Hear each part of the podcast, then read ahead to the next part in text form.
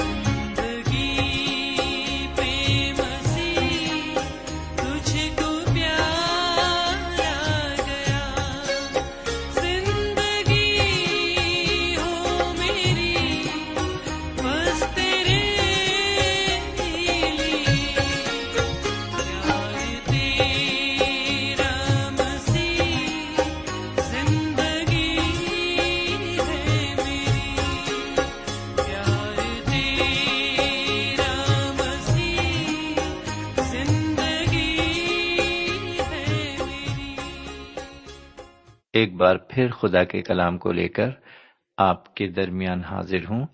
سلام قبول فرمائیے۔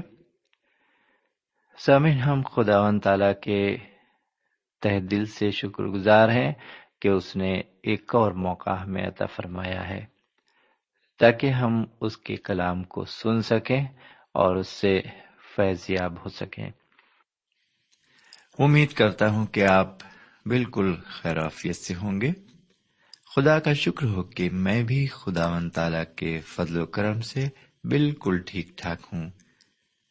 سامن کہتے ہیں کہ خدا و تعالی کو یاد کرنے سے ہی دنیا کی ہر خوشی اور برکت میسر ہو سکتی ہے۔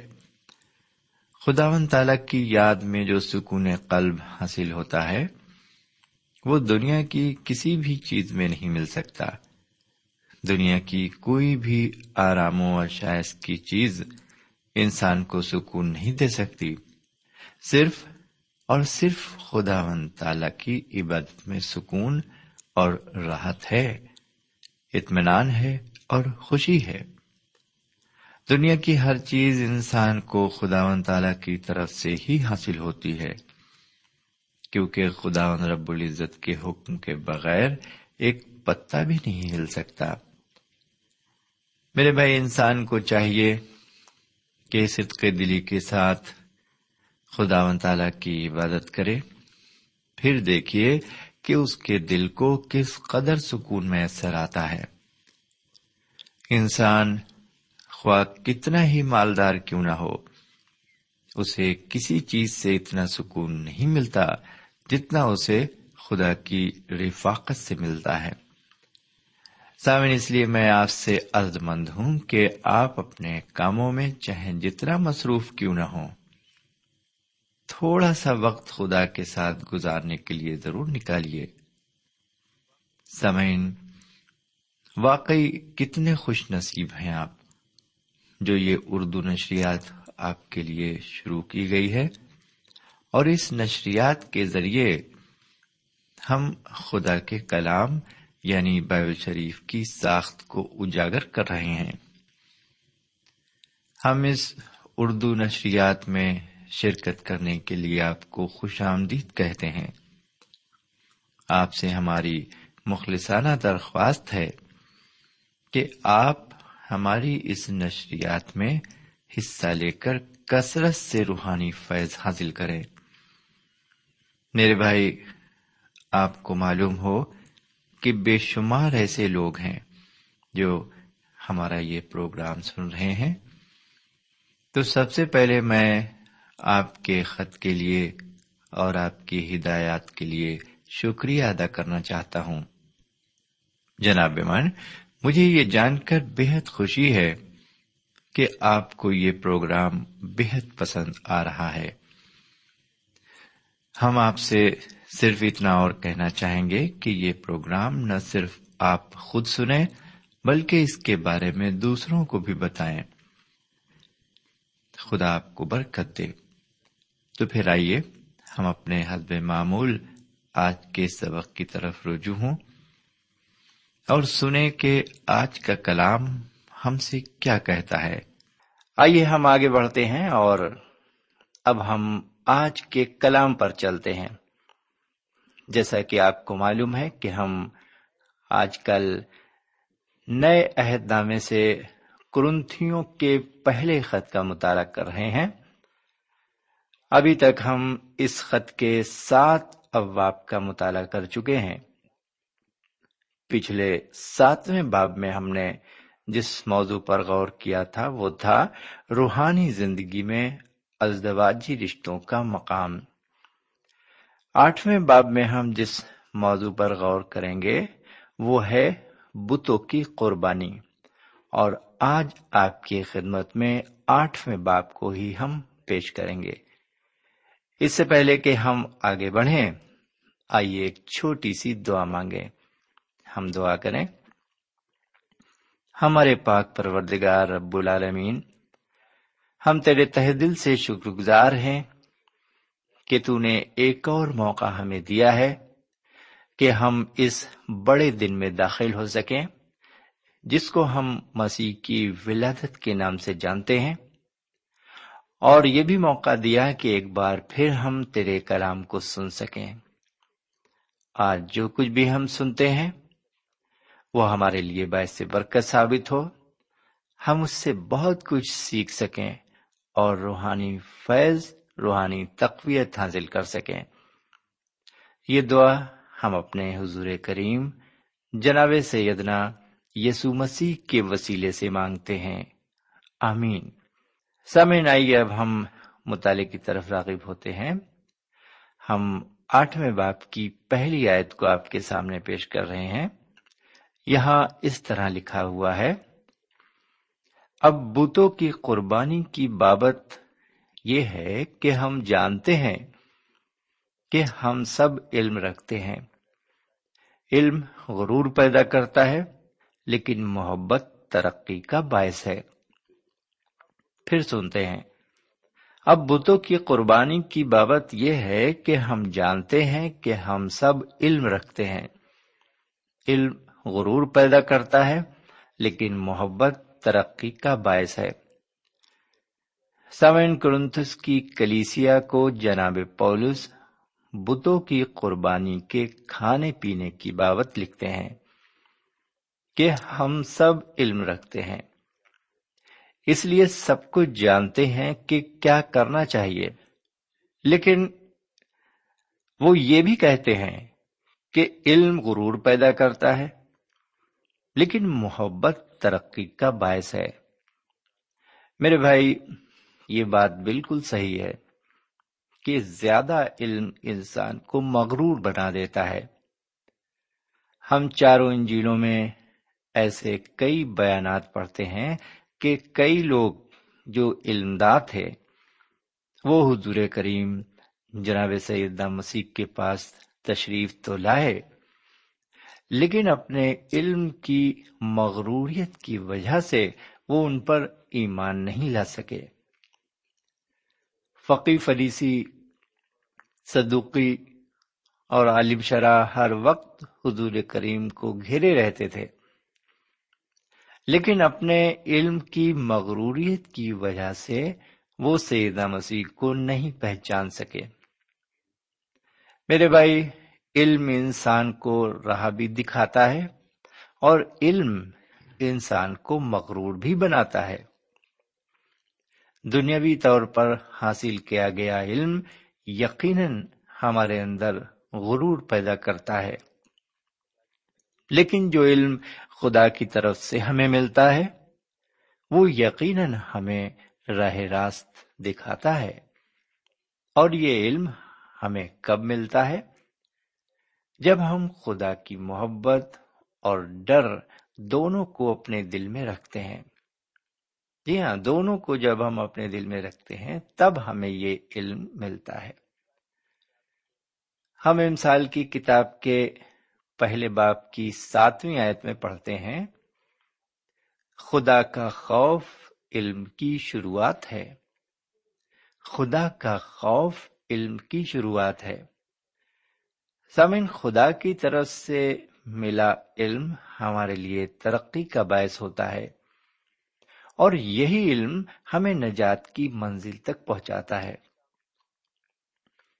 سامعین، ہم اپنے دنیاوی علم پر بھروسہ نہ کریں، بلکہ خدا کی محبت میں آگے بڑھیں۔ کیونکہ خدا کی محبت ہمارے لیے ترقی کا باعث ہے۔ آگے دوسری آیت میں جناب پولس کرنتھس کے مومنین کو لکھتے ہیں اگر کوئی گمان کرے کہ میں کچھ جانتا ہوں، تو جیسا جاننا چاہیے، ویسا اب تک نہیں جانتا۔ اگر کوئی گمان کرے کہ میں کچھ جانتا ہوں، تو جیسا جاننا چاہیے، ویسا اب تک نہیں جانتا۔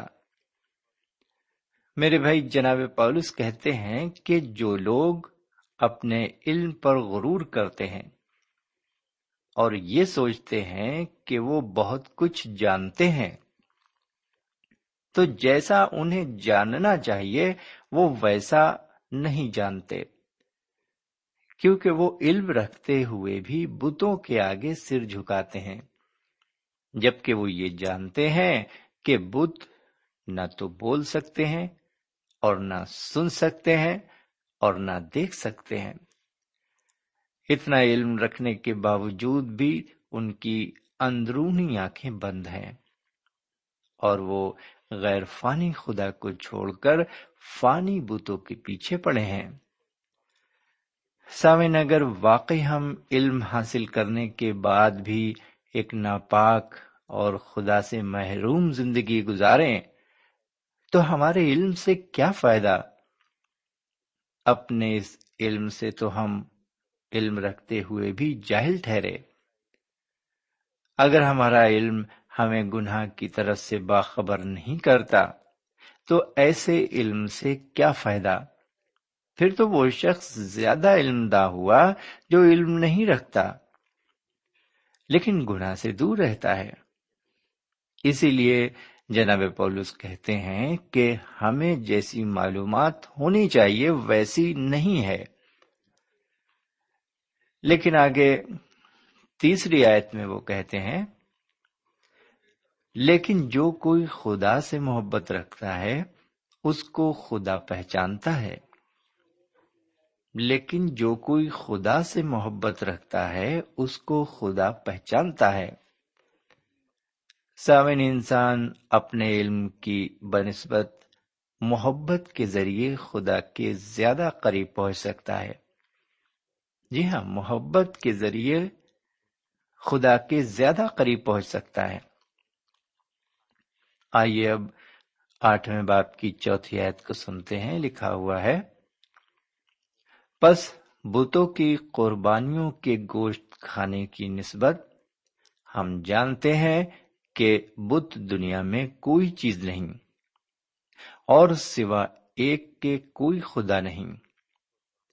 پس بتوں کی قربانی کے گوشت کھانے کی نسبت ہم جانتے ہیں کہ بت دنیا میں کوئی چیز نہیں اور سوا ایک کے کوئی خدا نہیں۔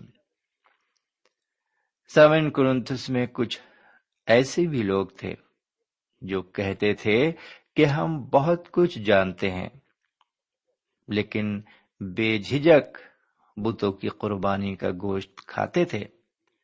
جی ہاں بے جھجک بتوں کی قربانی کا گوشت کھاتے تھے وہ، اور کئی خداؤں کو بھی مانتے تھے۔ ایسے لوگوں کے خلاف جناب پولس نے یہ عبارت لکھی، وہ آگے پانچویں اور چھٹی آیت میں اس کو اور خلاصہ کرتے ہیں۔ وہ کہتے ہیں، اگرچہ آسمان و زمین میں بہت سے خدا کہلاتے ہیں چنانچہ بہترے خدا اور بہترے خداون ہیں۔ لیکن ہمارے نزدیک تو ایک ہی خدا ہے یعنی باپ، جس کی طرف سے سب چیزیں ہیں، اور ہم اسی کے لیے ہیں، اور ایک ہی خداوند ہے یعنی یسو مسیح، جس کے وسیلے سے سب چیزیں ہیں، اور ہم بھی اسی کے وسیلے سے ہیں۔ آگے ساتویں آیت میں وہ کہتے ہیں، لیکن سب کو یہ علم نہیں، بلکہ بعض کو۔ اب تک بت پرستی کی عادت ہے، اس لیے اسی گوشت کو بدھ کی قربانی جان کر کھاتے ہیں اور ان کا دل چونکہ کمزور ہے، آلودہ ہو جاتا ہے۔ سمن کرنتس کے لوگ بری طرح گناہ میں غرقاب تھے۔ کیونکہ یہ شہر ایک تجارتی شہر تھا، اس لیے وہاں گناہ اپنے عروج پر تھا۔ میرے بھائی، اسی طرح آج بھی بڑے شہروں میں گناہ اپنے عروج پر ہے۔ کرنتس کے لوگ گناہ کے غلام بن چکے تھے۔ جناب پولوس کہتے ہیں کہ انہیں بت پرستی کی عادت ہو گئی تھی۔ اور اسی لیے وہ بتوں کی قربانی کا گوشت بھی کھاتے تھے۔ لیکن کہتے یہ تھے کہ ہم علم میں کافی آگے بڑھ چکے ہیں اور اس لیے آزاد خیال ہیں۔ ہم قربانی کا گوشت اس لیے نہیں کھاتے کہ ہماری بتوں میں عقیدت مندی ہے، بلکہ ہم تو یہ سوچ کر کھاتے ہیں کہ ہم ایمان میں مضبوط ہیں۔ اور اس سے ہمارے ایمان کو ٹھوکر نہیں پہنچنے کی۔ سمین آج بھی لوگ اس طرح کی دلیلیں پیش کیا کرتے ہیں۔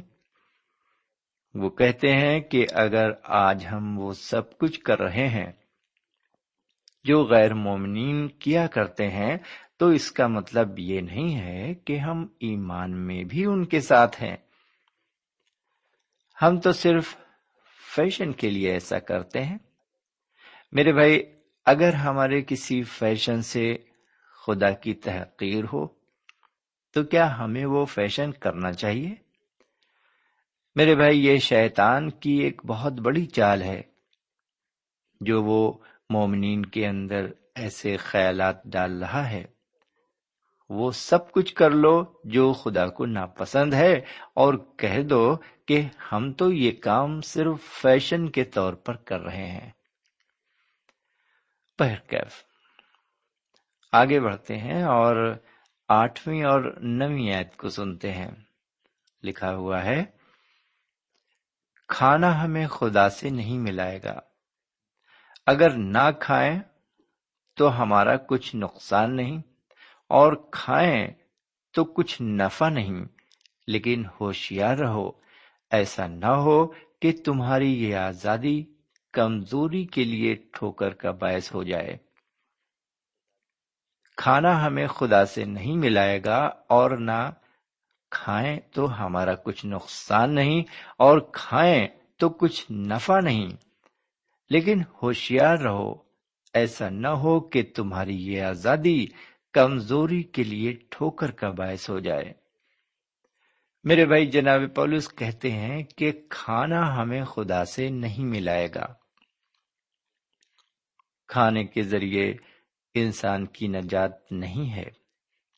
اگر نہ کھائیں تو ہمارا کوئی نقصان نہیں، اور کھائیں تو کوئی فائدہ بھی نہیں۔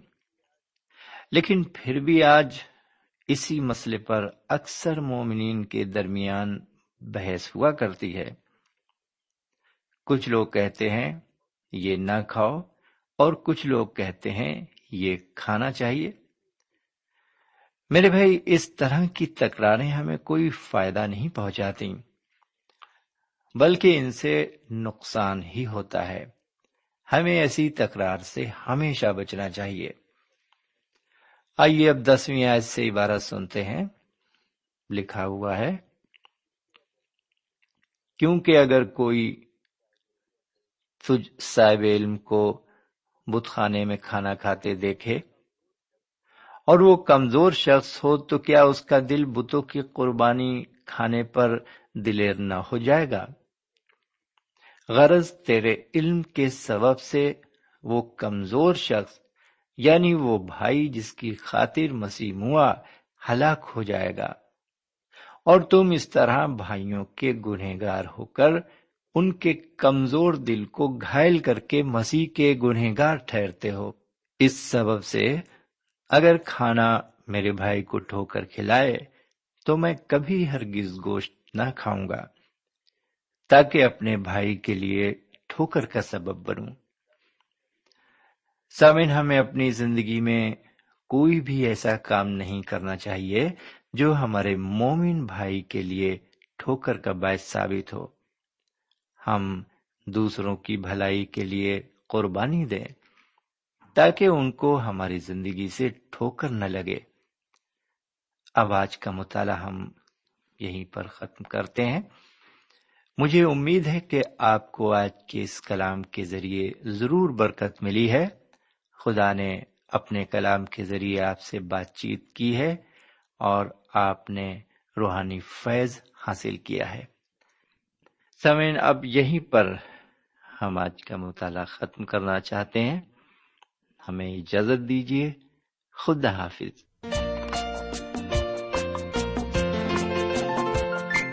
سامعین، اس مطالعے سے آپ کو روحانی تقویت حاصل ہوئی ہوگی۔ ہمیں یقین ہے، آپ اپنے تاثرات سے ہمیں ضرور نوازیں گے۔ ہم آپ کے خط کے منتظر رہیں گے۔ ہمارا پتہ ہے، پروگرام نور ال post box number one five seven five Sialkot, Pakistan. پتا ایک بار پھر سن لیں۔ پروگرام نور ال پوسٹ باکس نمبر ایک پانچ سات پانچ سیال کوٹ پاکستان۔ اب آپ ہم سے ٹیلی فون اور ای میل سے بھی رابطہ قائم کر سکتے ہیں۔ ہمارا ٹیلی فون نمبر ہے nine two three four four six four zero four five seven eight.